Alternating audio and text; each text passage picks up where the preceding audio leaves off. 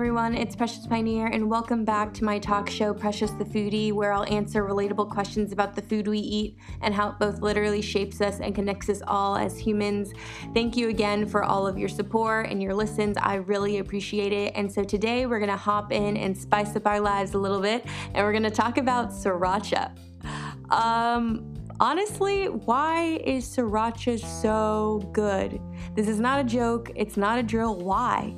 People don't like hot sauce, but somehow this makes the cut? Why is that? It's the perfect balance of spicy and sweet, and it's a little garlicky, and it can go on just about anything morning omelets, pasta, burgers, even drizzled on pizza. But why is this such an adored condiment? Well, you know me, I'm here with the answers, and the short one is you're addicted because it's drugs. And if you recommend it, you're low key a drug dealer, and that's just the truth. You're listening to Precious the Foodie, a podcast about the food we eat.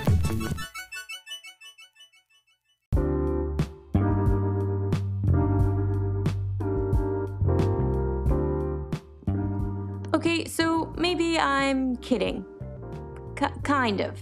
Well, actually, it's because of the chemistry and the makeup of this sauce. Sriracha is made up of five main ingredients ground chili pepper, vinegar, garlic powder, salt, and sugar. That's it. A recipe so easy that you can make it at home. But according to the Business Insider, all of the heat from the peppers uses two molecules in the capsaicin family that trigger a special protein in our mouths called TRPV1. Capsaicin is a chemical that makes chili spicy. This protein in our body is designed to respond to hotter than boiling temperatures, and our body reacts and, release, and releases our natural painkillers, aka endorphins, which is the same feel good chemicals we get when we exercise, eat chocolate, or have sex. Meaning, eating sriracha is like having sex, which is probably why foodgasms and food porn is trending on Instagram with little sriracha keychains attached. I'm joking, but actually, science says that sriracha not only tastes good, but ma- it makes you feel good too, which is probably why it relates to why we love this sauce so much. But why isn't sriracha too hot? I'm not panting or sweating or crying or screaming for bottles of water. How does it get that perfect balance?